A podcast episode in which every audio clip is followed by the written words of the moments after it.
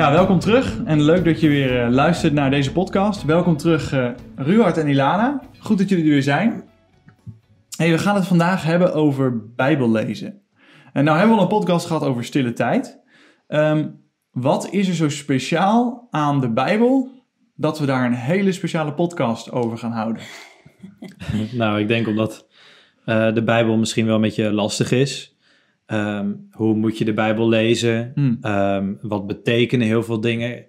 Ongelooflijke vragen die je kunt stellen over Hmm. de dingen die je leest in de Bijbel. Um, wat is Gods woord nu eigenlijk? Is het een heilig boek zoals de Koran? Of is het hè, de inhoud heilig? Hmm. Allemaal vragen die je eigenlijk kunt stellen over de Bijbel. uh, Hmm. Maar ook dus over de dingen die in de Bijbel staan. Dus daarom Ja. is het denk ik goed om het daarover te hebben. Ja, en eigenlijk is het ook de kern van het christenleven. Hebben we al even over gehad in een andere Mm. podcast. Maar eh, ja, dit, Gods woord is de Bijbel. En Mhm. dat is waar, waarmee wij als christenen nu eh, kunnen wandelen. Dus is Ja. het denk ik heel, eh, een Ja. heel goed onderwerp. Kijk, alles wat in ons geloof maar, wat wij maar geloven als christenen, Ja, komt, komt uit de uiteindelijk uit de. Bijbel. Ja. En, ja, en, en ik denk ook goed is om te zeggen, om eigenlijk mee te beginnen, als je het hebt over Gods woord. En, en we willen het dus onder andere hebben over inderdaad van hoe lees je nou de Bijbel? Hoe doe je dat praktisch? Hè, We hebben het in de Stille Tijd podcast gehad over, ehm, over hoe belangrijk het is om je, om je Bijbel te lezen, om tot Mhm. God te bidden, om, om eh, echt relatie, die relatie met God aan te gaan, van dag tot dag met Hem te wandelen. Ehm, maar ongetwijfeld dat mensen die podcast hebben geluisterd en dachten, ja, maar ik wil meer ook horen over hoe ik mijn Bijbel nou praktisch lees. Mhm. Ehm, maar voordat we daar naartoe gaan, eerst eh, ik denk dat het goed is om te beginnen met wat we eigenlijk geloven over Gods woord. Hm. Want het is niet eh, dat wij nu eh, voor het eerst het hebben over Gods woord en wat het nou is. Hè?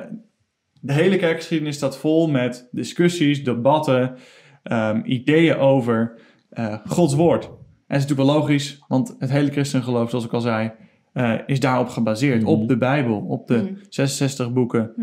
van wat wij hier in handen hebben. Ja. Ehm, in de Reformatie natuurlijk een belangrijke, een van de sola's was sola scriptura. Eh, hè, Gods woord alleen. Ja. Ehm, wat kunnen we daarover zeggen als het gaat over Gods woord? Eh, waarom is het zo belangrijk dat wij, voordat we tot Gods woord komen, dingen geloven over Gods woord? Zoals de eh, in de tijd van de Reformatie zeiden, sola scriptura is een heel belangrijk, fundamenteel eh, geloof eh, voor een christen, voor een protestant. Hm. Waarom is het zo belangrijk dat we met, met bepaalde vooronderstellingen en bepaald geloof eh, naar de Bijbel toe gaan? Nou, ik denk omdat eh, er heel veel ehm, gevaren op de loer liggen als we niet bepaalde dingen een beetje inkaderen met eh, leerstellingen die in de Bijbel staan over de Bijbel. Hm. Ehm, bijvoorbeeld inderdaad eh, Gods woord alleen, eh, wat natuurlijk in de Reformatie een enorm eh, punt was, ehm, dat we niet zomaar zelf eh, dingen in kunnen brengen, maar dat we alles moeten toetsen aan Gods woord. Hm. Dat we God alleen kunnen kennen door zijn woord. Ehm, al die dingen, en we zullen tijdens de podcast denk ik nog wel wat meer eh, dingen voorbij komen, maar dat het enorm belangrijk is om ook Gods woord te begrijpen en dat het op de goede manier eh, in te schatten. Ja. Ja, en ik denk ook dat het bepaalt.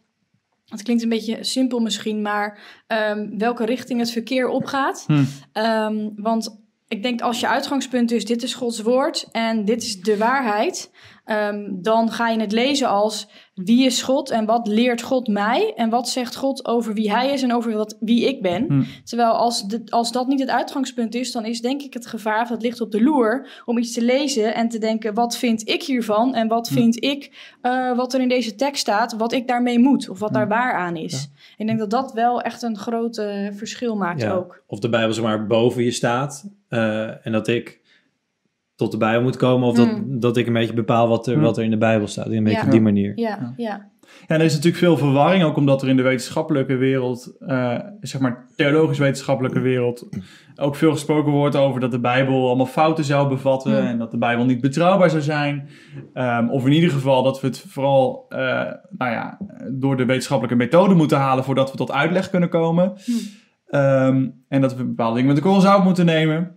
Eh, en dan is het zo belangrijk eh, dat we teruggaan eh, naar een vooronderstelling van wat geloven we over Gods woord. Wat gelooft onze Heer Jezus Christus over Gods woord bijvoorbeeld? Hm.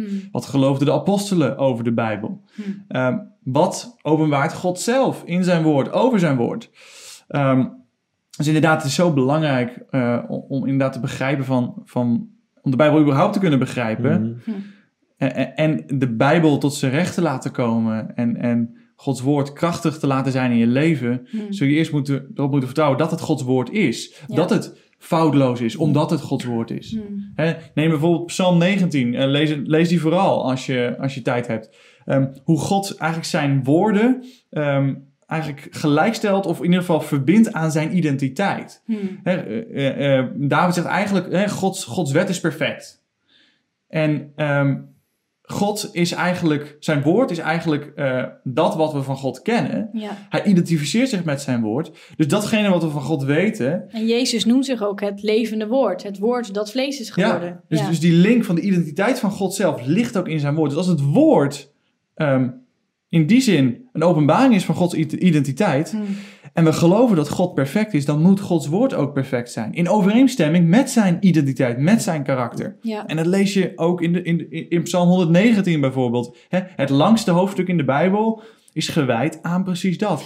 De- Het, de, geweldige, de geweldige hoogte, lengte, breedte, diepte van Gods woord. Hmm. Dus het is zo belangrijk dat we van tevoren, voordat we naar Gods woord komen, ehm, al die twijfels en leugens vanuit de wereld Mhm. aan de kant gooien. En ons onder het gezag van Gods woord Ja. zetten, omdat we geloven, het is Gods woord. Ja, en het is niet zo dat Gods woord eh, perfect is omdat eh, wij dat vinden, Hmm. maar omdat de auteur van Gods woord perfect is, Ja. namelijk God zelf. Hmm. En inderdaad, dat God zichzelf identificeert met Gods woord. Maar dat is dus niet de autoriteit bij ons leg- ligt om te zeggen het is wel of niet Mm. eh, volmaakt. Ja. Maar Ja. als Gods woord zegt Gods woord is volmaakt, dan is dat zo. Ja. Omdat God dat heeft geschreven. En hem daar denk ik ook door in, in geloof eh, op die manier te eren, doordat je dat ehm, gelooft en dat je dat Hmm. ook aanneemt. Want eh, nou ja, 1 Timotheus 3 of 2 Timotheus 3 vers 16 is denk ik ook een heel toepasselijk vers. Hmm. eh, waar staat: Heel de schrift is door God ingegeven en is nuttig om daarmee te onderwijzen, te weerleggen, te verbeteren en op te voeden in de rechtvaardigheid, opdat de mens die God toebehoort volmaakt zou zijn, tot elk Hmm. goed werk volkomen toegerust. Dus hier zie je ook, het is heel de schrift, van het eerste. Bijbelboek tot het laatste, ehm, Ja. is Gods, Gods ingegeven woord en is voor ons van levensbelang. Ja. ja, en ik denk ook weer aan toegevoegd, hè, eh, eh, er zijn, als je het hebt over, we noemden het net al even, dat er veel, veel schriftkritiek ook wel is en allerlei, eh, laten we zeggen, nieuwe manieren om de Bijbel te lezen. Ehm, en, en daar kunnen mensen door gaan twijfelen. Mhm. Eh, Hmm. En, en ik, ik herken dat zelf ook, dat je bepaalde dingen en je weet er geen antwoord op. Hmm. En ik denk dat het goed is om te beginnen met, ehm, met inderdaad met, met geloof, gelovig naar de Bijbel toe te gaan. Hmm. En als je bijvoorbeeld kijkt naar de, naar de hedendaagse discussies over wie de auteur van Jezaja was. Of dat Jona wel een echt gebeurd verhaal zou zijn. Ehm, en noem allemaal dingen. Of Mozes wel de eerste vijf boeken heeft geschreven. Dan, ze- dan, dan het eerste waar je dan naartoe moet gaan, zou ik zeggen, is naar Jezus Christus, je Heer. Hmm. Hoe keek Jezus Christus naar deze dingen? Hoe keek hij naar het Oude Testament, wat hij op dat moment in handen had? Hij zegt geen jota of titel zal voorbij gaan. Hmm. En ehm, hij gelooft dat Jezaja de auteur van Jezaja was, want dat zegt hij. Hij heeft het over wat Jezaja zegt. Mhm. Hij heeft het over wat met Jona is gebeurd. Dat het zelfs een, een voorafschaduwing is van wat hij gaat doen. Hm. Ehm, en, en dus Jezus, God zelf, gaat zo om met Gods woord. Ehm, dus laten we hem daarin volgen. En, en ik denk het als tweede ding, op het moment dat wij misschien niet het antwoord weten op schriftkritiek. ehm, er zijn enorm veel universiteiten en ook ehm, eh, resources beschikbaar online. ehm, met ellenlange discussies ehm, en onderbouwingen van de kant die wij nu zeggen, namelijk dat Gods woord on- onfeilbaar is. Het is Mhm. niet zo dat we het geloven ondanks de wetenschap. Nee. Ehm, al helemaal niet dankzij de wetenschap, maar we, we geloven het vanwege Gods woord. En het wordt onderbouwd iedere keer weer door mensen die ook op een gelovige manier Gods woord eh, Ja. lezen. Dus we hoeven echt niet in de war te zijn of bang te zijn dat het een achterhaald idee is. Hmm. Ehm, dit is wat de, de, de kerk, de ware orthodoxe, gelovige, Mhm. christelijke kerk, ehm, vanaf Jezus Christus Hmm. af geloofd heeft. Want Gods woord, zoals ik al zei, heeft, heeft die diepe kracht Hmm. Van God zelf. Want het is de openbaring van God zelf. En Jezus Christus noemt zichzelf niet voor niets het vlees geworden woord. Hmm. En, en Johannes omschrijft hem zo. Omdat het eh, zo dicht bij Gods identiteit ligt, wie hij is. Hm.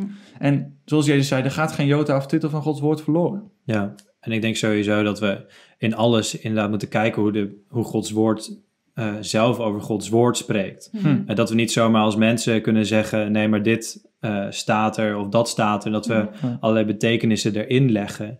Maar dat het net zo is met alle aanbidding tot eh, God, dat het altijd op zijn voorwaarden Ja. is. Ja. Ehm, en dus ook met het lezen van Gods woord. En ehm, eh, zoals Peter ook schrijft, dat eh, er geen eh, profetie van de schrift is die een eigenmachtige Hmm. uitleg toestaat. We kunnen niet zelf als mensen zomaar bepalen, nee, maar dit is de uitleg. Hm. Ja. Nee, we kijken naar Gods woord. En wat zegt eh, Jezus over bepaalde teksten uit het Oude Testament? Wat zeggen de apostelen daarover? Ja. Eh, Hoe Ja. wordt het gebruikt in het Nieuwe Testament?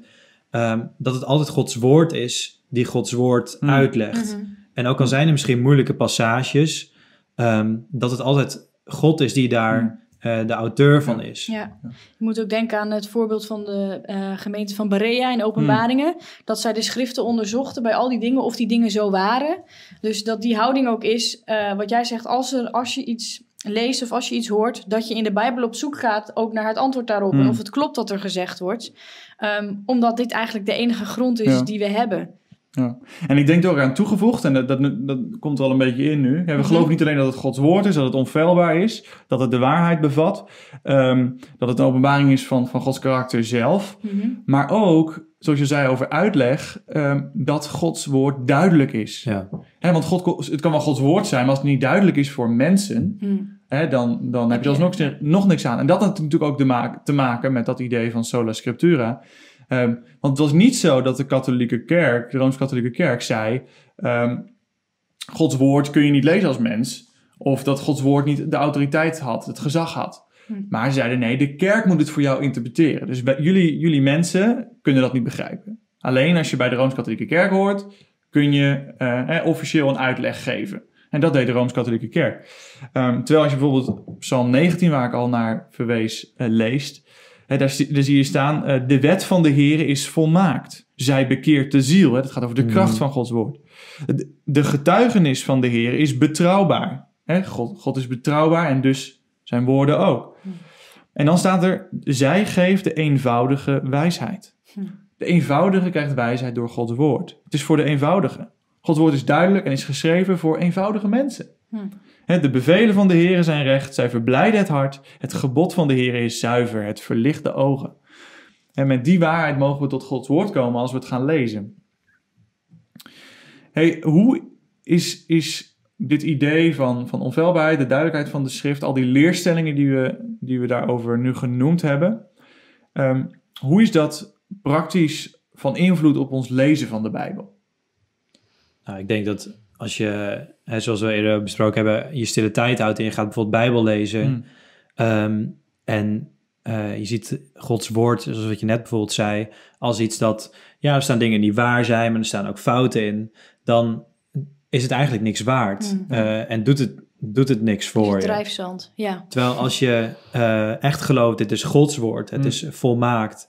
ehm, het geeft zelfs de eenvoudige wijsheid. Misschien Mm. denk je over jezelf, ja, maar ik, ik, ik ben niet zo slim. Ik, ik begrijp allemaal niet wat er in de Bijbel staat. ja. Ehm, dan dat je dus ook de, de moed mag hebben om gewoon geduldig Hmm. die Bijbel tot je te nemen. En eh, gewoon rustig, vers voor vers, eh er doorheen kunt gaan. Ja, Hm. ja. Ehm, en ook daadwerkelijk weet, het is God die door zijn woord tot mij spreekt. In plaats Mm. van, het is een boek en er staan wel wat dingetjes in. Maar nou ja, als, ik het, als het me niet bevalt, dan, dan hoeft het voor mij ook niet. ja. Dat is onmogelijk als je gelooft Ja. dat Mhm. Gods woord volmaakt is. Ja. Ja, en een ander ding is denk ik de praktische uitwerking die deze waarheden hebben. Dat je de Bijbel niet gaat gebruiken als een soort kookboek. Hm. Waarbij je hapsnap eh, wat eh, receptjes, wat, wat versen eruit haalt. Die je zelf als een soort power, eh, eh, f- ehm, Powerfood. powerfood geeft. En dat je vervolgens de dag doorgaat. Maar dat het heel de schrift is. En dat Hm. je dus ook echt tijd neemt om die hele Bijbel te Ja. lezen. Dat gaat natuurlijk niet in één dag. Of misschien kan het Hm. ook wel. Ik heb het nog nooit geprobeerd. Maar dat je echt de Bijbel in zijn geheel leest. En ik denk ook heel, heel praktisch ehm, dat als je dit gelooft, dat je ook naar Gods woord mag komen en eh, actief Gods woord mag vertrouwen. Hmm. Ja. Ja. Dat is zo belangrijk als we van tevoren geloven dat het allemaal waar is, wat, wat we net hebben gezegd Ja. over Gods woord, dan kunnen we ook, ehm, eh, zeg maar, logischerwijs tijdens onze stille tijd, tijdens het lezen van Gods woord, onze vertrouwen stellen op Gods woord. Ja. Als er staat bijvoorbeeld dat onze zonden vergeven worden als we die beleiden. We moeten wel geloven dat dat waar is, Mhm. anders hebben we er niks aan. Hmm.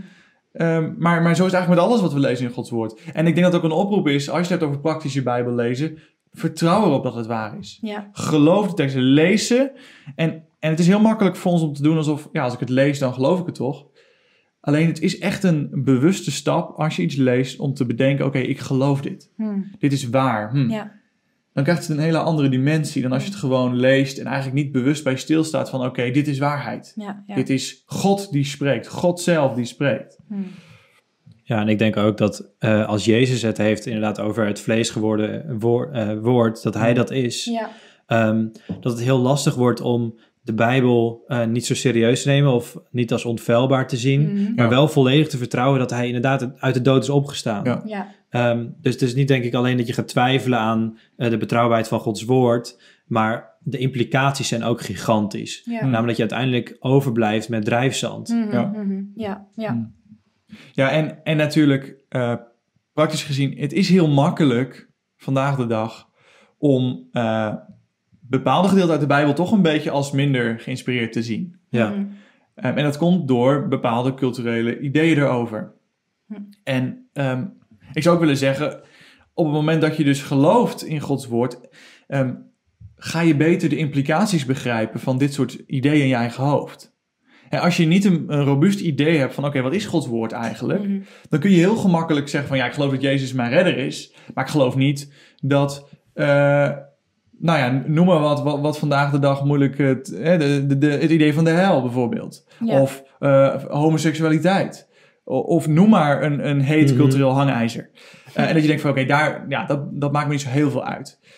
Maar als je gaat begrijpen van, oh wacht even, de, de claims die de Bijbel zelf maakt over Gods woord. En waar je eigenlijk uitkomt op het moment dat je dat gaat wegsnijden, dat je helemaal niet, dat je helemaal niet ehm, consequent meer bent in jouw geloof. Ja. Ja. Want waar is jouw geloof dan op gebaseerd? Mhm. Het is niet meer volledig op Gods woord, maar op delen van Gods woord. Dus jij wordt eigenlijk de, de, de scheidsrechter van wat waar is en wat niet. Mhm. Mhm. En, en dat wordt vaak door de war gehaald, dat de mensen die geloven in de onfeilbaarheid van de schrift, en die zeggen zo is het, want zo staat het er. Even hè, Mhm. de dingen die er duidelijk, echt duidelijk genoeg staan. Er zijn natuurlijk dingen waar je discussie over kan hebben, maar echt, nou, bijvoorbeeld homoseksualiteit of de hel, dat er dan wordt gezegd, ja, maar dat is arrogant. Ja. Want jij doet net alsof jij de waarheid in pacht hebt. Terwijl juist degene die, die zeggen van eh, nee, dat is niet zo, want zus en zus en zo. Die zeggen ja, maar ik ben eigenlijk sta boven de Bijbel. Ik bepaal dat het niet waar is. Ja. Ik ga de Bijbels onderzoeken en eens kijken van wat er wel en niet in hoort. Mhm. Terwijl die mensen zeggen nee, maar het is duidelijk en ik geloof hierin, los van wat ik daarbij voel of vind. Ja. Die ja. zijn juist niet arrogant. Ja. Die zeggen niet arrogant van ik zal het eens even bepalen. Nee, die zeggen nederig, God bepaalt wat Ja. waar is. Ik moet dan ook denken aan eh, eh, zowel het voorbeeld van Jezus als eigenlijk hoe het in de tuin al misgaat. Dat de Satan zegt, Hmm. heeft God niet gezegd dat? Eh, Ja. Dat we ook bewust moeten zijn van ehm, die strijd die er is. En dat dat, eh, ja, vaak als het dit soort eh gedachtegoeden op ons afkomen, op christenen... Dat dat de Satan er vaak achter zit. Hmm. Omdat hij wil dat wij Gods woord... Als we Gods woord in twijfel trekken... Dat is de beste overwinning die hij kan hebben, denk ik. Of nou Ja. goed, een van de, een van de betere. Hmm. En ehm, ik moet dan ook denken aan Jezus, die als de Satan hem verleidt, Hmm. dan zegt hij: Er staat geschreven. Ja. Dus. Jezus reageert met het woord. Dus dat geeft al aan hoe superieur en Hmm. autori- hoeveel autoriteit Gods woord zelf Ja. heeft. Ja. Ja, en ik denk ook dat, eh, met wat jij net eh, zei, Laurens, dat ehm, die, over die arrogantie, dat het juist inderdaad van nederigheid getuigt als we Gods woord, Gods woord laten in die Ja. zin Mm. en Gods Ja. woord eh, zichzelf laten interpreteren en niet zelf de dingen over gaan zeggen. Ook omdat Gods woord heel duidelijk zegt dat eh, het woord een lamp is voor onze voeten. En Eh, in de psalmen wordt het zo gezegd. Ja. Eh, Petrus zegt als een lamp die in de duisternis schijnt. Hmm. Ehm, dat we ook moeten beseffen dat Gods woord de enige bron van, van waarheid is die Hmm. we hebben Ja. eh, in deze toch wel duistere wereld. Hmm. Ehm, en, en dat daarin het woord juist het licht is dat eh, dat ons ook licht schenkt in ons hoofd, Ja. eh, wijsheid schenkt, Ja, ja. om ook dat leven tegemoet te kunnen gaan. Ja, en ik, ik wil nog wel aan toevoegen, hè, dat idee van eh, dat de Bijbel duidelijk is en dat het onfeilbaar is, ehm, dat betekent niet, hè, sola scriptura, van de, hè, de schrift alleen, betekent niet ik en mijn Bijbel alleen. Mhm. Hè, dat, dat, dat dus alles wat ik over, als ik de Bijbel lees, alles wat ik over de Bijbel denk, dat dat klopt. Hè, dat is het niet. Hè, het is niet voor niets dat we, eh, we hebben een gemeente, we Ja. hebben oudsten, we hebben mensen die ook eh voor opgeleid zijn en dat is hartstikke goed. Ehm, Mhm. Maar we moeten zoals eh, de Bereanen eh, Gods woord, eh, ja, op het moment dat mensen dingen zeggen, dingen toetsen aan Gods woord. Ook als leraren je dingen leren. En wijze mannen kunnen, kunnen heel veel mooie dingen zeggen, maar er kunnen ook dingen zijn die niet kloppen. Dus zorg ervoor dat je ze goed volgt als ze je ideeën brengen en kijk of het in overeenstemming is met de schrift. Mhm. Ehm, maar het idee is niet van sola scriptura van ik in mijn eentje en, en mijn Bijbel. Nee. Ehm, want daar krijg je de meest gekke ideeën natuurlijk ook weer van. Ja, ja, ja. Want, eh, nou ja, hè, bij mensen hebben het nog wel eens verkeerd. Mhm. We hebben elkaar ook nodig. daarin. Ja, precies. En, en niet zo van, ehm, ik kan het verkeerd hebben, dus ik kan nergens meer zeker van zijn. Maar ik kan een bijbeltekst lezen, ik kan er iets bij denken. Maar vervolgens door andere bijbelteksten overtuigd worden, oh wacht, ik moet het in een ander licht zien. Mhm. Of hè, door de context. Dus ik bedoel vanuit de Bijbel overtuigd worden dat het idee dat je had niet li- blijkt te kloppen. Ja, ja. Eh, dus dus in, in die zin ehm, Hm. dat jij in je eentje niet eigenlijk ook op die manier eh, altijd de juiste uitleg hebt. Nee. Ja. En dat je je ook niet laat weerhouden om de Bijbel te blijven lezen of te vertrouwen als je Hm. een vers een keer niet snapt. Want dat is logisch, dat eh, gebeurt ons allemaal. Maar dat je dan juist ehm, daarover gaat praten met anderen. Dat je mensen die je vertrouwt zegt, hé, hey, ik, ik snap dit vers niet. Of dat je naar je Ja. eh, voorganger toe gaat. Ehm, zodat je samen ook ehm, de lengte, breedte en diepte Hm. van eh, Gods woord van Christus kunt kennen. Ja. Hey, en, en ik zou ook nog aan willen toevoegen dat, ehm, hè, want er zijn ongetwijfeld mensen die kijken die graag willen weten van hoe lees ik mijn Bijbel nou beter? Hoe doe ik dat nou? Hm. Ehm, en ik denk, een eerste waar we het ook al even over hebben gehad, eh, tip is ehm, eh, lees en lees en herlees en lees. Want je leert lezen door te lezen. Mhm. Je leert de Bijbel lezen door te lezen. En ehm, het vraagt nederigheid. Er is geen soort van drie stappenplan tot perfect je Bijbel lezen. Je leert het door te doen. Door naar Gods woord toe te gaan opnieuw en opnieuw. Ja. Dus dat zou ik denk ik de eerste tip vinden voordat we allerlei praktische dingen gaan noemen die ongetwijfeld bruikbaar zijn. Ja, Uiteindelijk is het Gods woord zelf waar wij van geloven dat het de kracht heeft. amen. Dat heeft mij gevormd, dat heeft onze ideeën gevormd, dat heeft iedere christen zijn gedachte, als het goed is, gevormd. Hm. De Bijbel lezen leer je door de Bijbel te lezen. Ja. En ik denk dat dat wel echt stap 1 is. Ja. Ehm, geef niet te makkelijk op. Het is, het is niet makkelijk soms. Als je midden in Leviticus zit.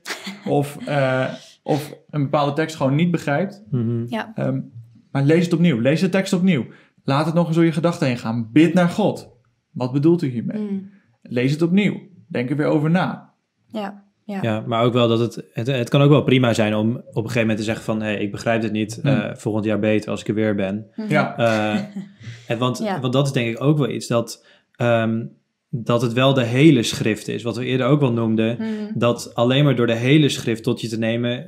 kun je het eh, Ja. echt goed gaan begrijpen. Mhm. Omdat er zijn superveel dingen, ook in het Nieuwe Testament... die, ehm, die, waar je oppervlakkig wel wat mee kan... maar waar de diepte ervan alleen maar zichtbaar wordt... als je ook begrijpt waar het idee vandaan komt... uit Ja. het Oude Testament, Ja, eh, bijvoorbeeld. ja. Ja.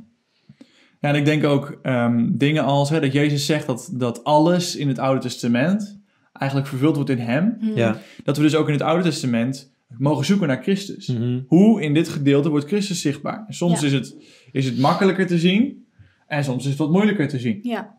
Eh, hè, op sommige momenten kun je in Davids leven helemaal Christus zien. Hè, dat David op die manier eh, een voorafschaduwing is van Christus. Op sommige momenten doet David dingen dat je denkt, huh, waar is Christus hier? Ja. Ja. Hè, dus dan, dan vraagt het een wat diepere laag. Hè? Bijvoorbeeld met Batseba. Daar ehm, kun je bijvoorbeeld denken, om maar even die tekst er- erbij te, te nemen, van oh kijk, David is niet de verlosser. Mhm. Hij is niet Christus. Hij, is- hij is wel zondig. Hey, maar dat doet ons ook weer eh, denken aan onze eigen zondigheid. Mm. Aan het feit, oh wacht, er moet een perfecte koning komen. David Ja. kan onze redder niet zijn. Nee, nee. Ehm, dus op die manier, om je bewust te zijn van bijvoorbeeld zoiets als... Christus zegt dat alles in het Oude Testament naar hem verwijst. Dus je kunt hem ook terugvinden. Ja, ja. Ja, ik denk dat dat ook een praktische tip is. Dat als je je Bijbel leest, dat je op zoek gaat naar hoe eh, hoe wijst dit stuk naar het evangelie? Hmm. Hoe wijst dit stuk naar Christus, naar Jezus? Want eh, wat ik zelf herken uit mijn eigen leven... is dat ik aan het begin als jongere christen dat... Ik ben nog steeds een jonge christen, maar een jongere christen... ehm, dat mijn bijbellezen eigenlijk zich een beetje vooral focuste op... ehm, op wat ik daar, hoe, hoe ik dan moest zijn, zoals de Bijbel, wat ik dan in de Bijbel las. Terwijl in de eerste plaats, denk ik, gaat het er niet om ehm, wat ik hiermee moet, Hmm. of hoe ik mijzelf zie in een David of in een, eh, in een Salomo, of nou ja, eh, eh, wie je dan ook maar noemt, of een Maria, hè, om even een, eh, een meer passende, of Hanna. Ehm, maar wat, hoe wijst deze persoon naar Christus? En het is Ja. veel meer vervullend als je dat gaat doen, want dat is waar de Bijbel over gaat. De Bijbel gaat uiteindelijk niet over mij, maar over Christus. Hmm. Ja. Ja. Ja. en sowieso een beetje de, de context van, eh, van een bepaalde bijbeltekst heel belangrijk is om Ja. te begrijpen waar het überhaupt over gaat. Ja. Ja. Ehm, omdat ik denk dat dat fout nummer één is die, die toch wel snel gemaakt wordt. Dat we, ehm, het is denk ik goed om ook kortere stukken te lezen, Mhm. niet altijd hele lappen. Mhm. Ehm, maar één vers kan al heel snel een beetje gevaarlijk worden met, Mhm. hè, maar wat staat hier nu eigenlijk? Ja. En dat, Ja. dat je allerlei dingen uithaalt die er eigenlijk niet staan. Ja. Dus altijd even dat overzichtje hebben van, oké, eh, wat is hiervoor gebeurd? Wat gebeurt hierna? Mhm. Eh, wat is, wat is, Hmm. waar staan we eigenlijk? ja. En, en ik denk, hè, want we, misschien gaan, we- zijn we al best wel ver in eh, wat we aan vooronderstelling verwachten van iemand die de Bijbel gaat lezen. Als we het nu over hebben, hè, dat je überhaupt in staat bent om een Bijbelgedeelte te lezen en een beetje te begrijpen. Wat is de bredere context? Hm. Ja. Ehm, en dus ik zou als tip 1 ook echt geven: ehm, zoek iemand die volwassen is, die, die de Bijbel goed kan lezen. Zoek die op en ga samen de Bijbel lezen. Hm. Schrijf Ja, je vragen ja. op. Praat Hele met goeie. diegene over.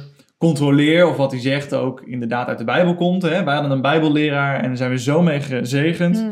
Wij stelden een vraag op basis van een Bijbeltekst. Het eerste wat hij deed was zeggen: zoek even op. 1 Korinthe, weet ik veel. Mhm. Zoek even op. Matthäus zoveel. Ja. Zoek even. Eerst het vers lezen. Vervolgens, kijk. Hier staat dit en dit en dit en dit. Zoek even op. Hè, dus Ja, ja. al- al- zeg maar, heel veel van de specifieke antwoorden weet ik niet meer. Het was fantastisch op dat moment. Maar Ja. ik weet ze niet- lang niet allemaal meer. Maar wat ik volledig heb meegenomen is het idee van... als ik een vraag heb, Kijk, in de hier moet ik zijn. Hm. Hier kan ik het vinden.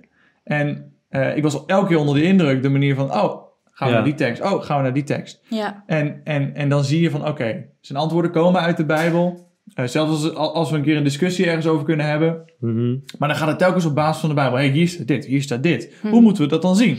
Context, enzovoort, enzovoort. Gods woord leidt eh, ons in de uitleg en Ja. wat we erover geloven. Ja. Dus dat, dat zou ik wel zeggen, als je, als je het nog niet zo goed weet, zoek iemand, Ja. stel je vragen. Of als je bijbelstudie hebt van je kerk, neem het, neem Hmm. het mee naar die bijbelstudie. Ja. Ja, ja dat is ook altijd een, een plek waar je dat eh, hopelijk die vragen ook kan stellen. Ja, Ja, en ook bij die, eh, moet ik ook wel nu aan denken dat eh, op die Bijbelstudieavonden dat we inderdaad onze vragen daar neer konden Mhm. leggen. Hoe vaak het ook wel niet was van, kijk eens een vers eerder. Eh, Ja. Dat je zeg maar, een vraag had over een bepaald vers en Ja. dat zeg maar, het vers erboven Ja, ja, ja. ja. gewoon, dat is denk, dat, ik denk dat het voor mezelf ook altijd een valkuil is geweest om, om veel te veel gefocust te raken. Ik snap een bepaalde tekst niet. En dan helemaal te verliezen in, Mm. in dat Ja. versje waar je zeg maar, op Mhm, focust. mhm. Ja. Terwijl lees je even drie versen ervoor en drie versen daarna. En Ja. eh, Ja. dat kan al zo vaak net misschien maar een klein beetje meer duidelijkheid Mm. geven. Maar in ieder geval iets meer licht werpen op hey, waar gaat het nu eigenlijk Ja. over? En als we het hebben over het Oude Testament, moet ik ook nog aan denken. Ehm, als tip, ehm, wij zijn in het Westen best wel eh, geprimed, eh, gewend om onszelf in een verhaal te lezen als Ja. de hoofdpersoon. Wat ik net Dat is hoe, hoe, Ja. boeken, hoe boeken werken. Mhm. Ehm, maar jij, hè, wat jij ook zei, de hoofdpersoon van de Bijbel is God. Ja. En eh, met, zoals Man Chandler in een, in een prachtige preek zei, ehm, You're not David.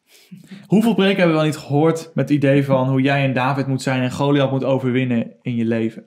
Maar als je inderdaad eerst die vraag stelt van, wacht even, ehm, God is de hoofdpersoon van het verhaal. God, als, als er een held is in het verhaal in de Bijbel, is het altijd, gaat het over God, over Jezus Christus. Niet over ons. Wij zijn nooit de held in de Bijbel. Dat is ding één. Als je de Bijbel leest, vanaf moment één zijn wij niet de held. Mm. Wij zijn de zondaar die redding nodig heeft. Dus als we bij David komen, moeten wij niet denken: oh, hoe kan ik, hoe kan ik de held zijn zoals David? Dat heel het volk mij geweldig vindt omdat ik Goliath ontmoet. Nee, Stenen zoeken.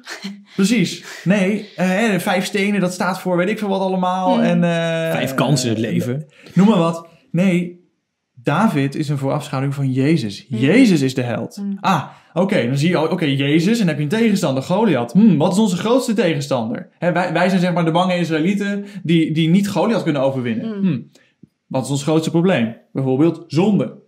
Ah, David komt, overwint de tegenstander, overwint Satan, overwint de zonde, eh morsdood. eh, en er is overwinning en er is vrijheid. Eh, David, in David en Goliath, eh, is de held, is een voorafschaduwing van Jezus Christus. Wij zijn die bange Israëlieten die niet durven te vechten. Hmm.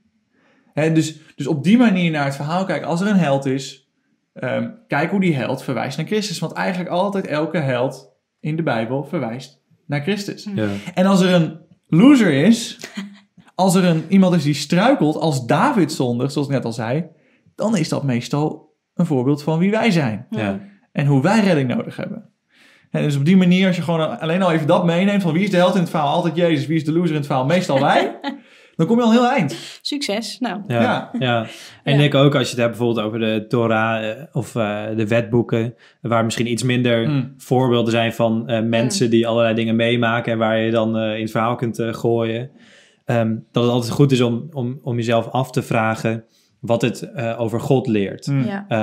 Leviticus kwam net ook al even voorbij. Hmm. Best wel taai boek, ook al. Ja. Dus Maar ook als je het wel helemaal begrijpt, denk ik, is dat eh, best wel eh, moeilijk te lezen. Ja. Maar dat je dan kunt afvragen, oké, al, die, al die wetten, wat, wat, wat leert me dat nou over God? Hmm. Ehm, nou, bijvoorbeeld dat er, er voor ons zondige mensen best wel veel nodig is eh, om tot God te kunnen naderen. Ja. Ja. Ehm, en allemaal op die manier dat God heilig is. Hmm. Ehm, dus dat heel vaak ook eigenschappen van God eh, juist geleerd Ja. worden door Ja. Gods woord heen. En door misschien ook wel moeilijke passages heen. Hm. Ja, ja, want ik ben nu zelf eh, in Jeremia op dit Hm. moment. Hm. En dat is zo'nzelfde soort boek. Als je dat leest, je leest over heel veel oordelen. Over Ja. dat Israël de hele tijd en Juda worden gewaarschuwd eh, dat, dat Babel eraan komt. Ehm, en, en uiteindelijk krijgen die, die, die volken uiteindelijk zelf ook nog oordelen over zich in Babel zelf in Egypte. En ehm, dan kun je eerst denken van, oh, dit is allemaal wel heel gewelddadig. Terwijl, als je, dat is ook weer, weer een argument om het helemaal te lezen. Je leest dat Jeremia zo lang, zo lang bezig is om ze op te roepen. Jongens, bekeer je nou van deze weg, bekeer je. Dus dat je daarin ziet, zowel Gods rechtvaardigheid, dat die uiteindelijk wel gewoon het kwade straft. En dat is denk ik ook heel goed Hm. om dat te zien. En ten tweede dat God heel veel, heel veel kansen geeft om te bekeren. Hm. Dus dat dat soort boeken juist Ja. ook allerlei eigenschappen van God laten zien. Zo duidelijk, die ons Ja. alleen maar meer doen begrijpen wie hij is. Ja, ik heb wel eens een podcast geluisterd en er werd er gezegd van... als je een bijbeltekst leest, stel altijd twee vragen. Voornamelijk ook in het Oude Testament, twee vragen. Eén, wat vertelt dit gedeelte mij over wie God is? Hm. Hè, zoals jij ook al zei, wat vertelt me over dit God? Als er een oordeel wordt uitgevoerd, als er staat over Gods heilige, eh, dat hij op zijn troon zit. Ja. Eh, als er staat dat God eh, eh, re- uitredt. Wat vertelt mij dit over God? Wat vertelt mij over wie God is? Nou, vertelt soms iets over zijn heiligheid, soms iets over zijn liefde en genade, soms iets over zijn, zijn soevereiniteit, dat hij alles in zijn hand heeft. Er staat altijd wel, het vertelt altijd wel iets over Mhm. God. En de tweede vraag is, wat vertelt mij dit gedeelte over de relatie van de mens tot God? Bijvoorbeeld als het gaat over straffen. Ah, wij mensen hebben een probleem als wij zondigen tegen God. Eh, als het gaat over Gods uitredding is het, ah, wij mensen zijn afhankelijk van Gods uitredding. En vaak vanaf die tweede vraag kun je heel gemakkelijk naar eigenlijk het derde, en dat is Jezus Christus. Mhm. Op het moment dat er oordeel staat, ah, wij hebben redding nodig. Oh, wacht. Dat is gekomen in Jezus Christus. Ehm, hè, oordelen, omdat nog even, want dat is meestal een gedeelte wat mensen moeilijk vinden, leren ons over de enorme genade van Jezus Christus, Ja. van God in Jezus Christus. Dat wij eigenlijk die oordelen verdienen, maar dat Christus dat oordeel op zich heeft genomen. Hm. Het leert ons bijvoorbeeld ook over dat God uiteindelijk de hele wereld rechtvaardig zal oordelen. Ja. En dat mag ons ook verblijden. Dat de, de ellende van deze wereld en het kwaad opgeruimd zal worden. Mhm. Hè, dus, dus op die manier, door elke keer je af te vragen van... wat vertelt het over God, wie hij is? En wat vertelt het over de mens en zijn relatie tot God? Ehm, met in het achterhoofd dat evangelie, in de wetenschap... oké, de hele Bijbel gaat uiteindelijk over Jezus Christus. Hij is het middelpunt en het hoogtepunt. Ehm, dan laat je de tekst in zijn waarde... Mhm. Je stelt de vraag, maar je gaat niet zomaar in één keer van overal Jezus zien. Dat is Ja. ook niet de bedoeling. Nee, oprechte vragen van, wat vertelt mij dit? Ja. Maar vervolgens in mijn achterhoofd ziende hoe dat wijst naar Jezus Christus en naar de waarheden van het evangelie. Ja, en ik denk dat daardoor de Bijbel als geheel veel rijker wordt als je Hmm. gaat lezen. Dat je in het Oude Testament ook zo vaak eh, zaken als redding voorbij ziet Ja. komen en Ja. oordeel. Zeker. Alles wat in het evangelie zit, Hmm. dat het ook in het Oude Testament keer op keer ook voorzegd wordt dat het Ja. zal komen. Ja. Ehm, en inderdaad, het, het besef hoe, eh, als je dan jezelf toch in het verhaal wil zetten, ehm, inderdaad hoe nederig we moeten zijn. Hmm. Eh, omdat wij van nature ook zo blind zijn als het volk Israël en zo Ja. hardnekkig. Mhm. Ja. Ehm, en hoe groot ook die genade eh, daar zichtbaar wordt. Hmm. Ja, ja.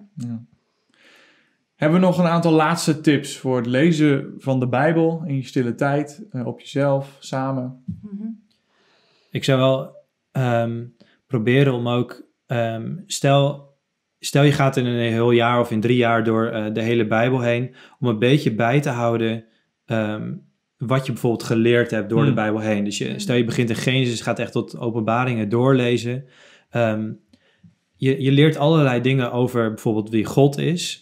Ehm, en vervolgens kom je in het Nieuwe Testament ehm, en eh, lees je ook weer dingen over God of dingen die er gebeuren. Mhm. Maar om, om, ik denk dat je op die manier een heel eh, compleet plaatje krijgt van wie God bijvoorbeeld is. Ja, ja. Ehm, of wat het evangelie is.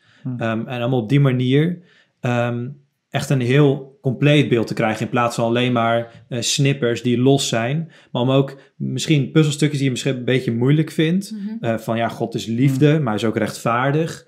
Ehm, Hm. maar om dat voor jezelf in één, eh, Hm. te- in elkaar te klikken als het Ja. ware. Ja.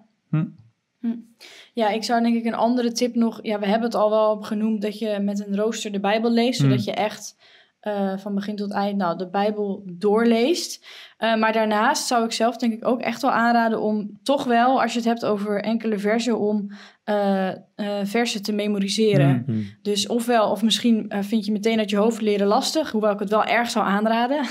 Ehm, Hm. Maar doe er dan langer over een week of twee weken, of doe er één in de maand of zo. Om toch wel ook echt kernversen Hm. Echt in te prenten in je hoofd. Ik heb er ook wat podcasts van geluisterd voor als je eh, eh, ook Engels kunt luisteren van Nancy. Ze heet nu anders, wel gemoved. Het heet Revive Your Hearts. Revive Our Hearts, sorry. Ehm, waarin ze ook echt elke keer zo deelt van die, die vrucht erin. Daar heb ik echt van Hmm. geleerd om bijbelteksten ook eh, in te prenten. Omdat je jezelf ook in situaties dan zo die bijbelteksten voor kan houden.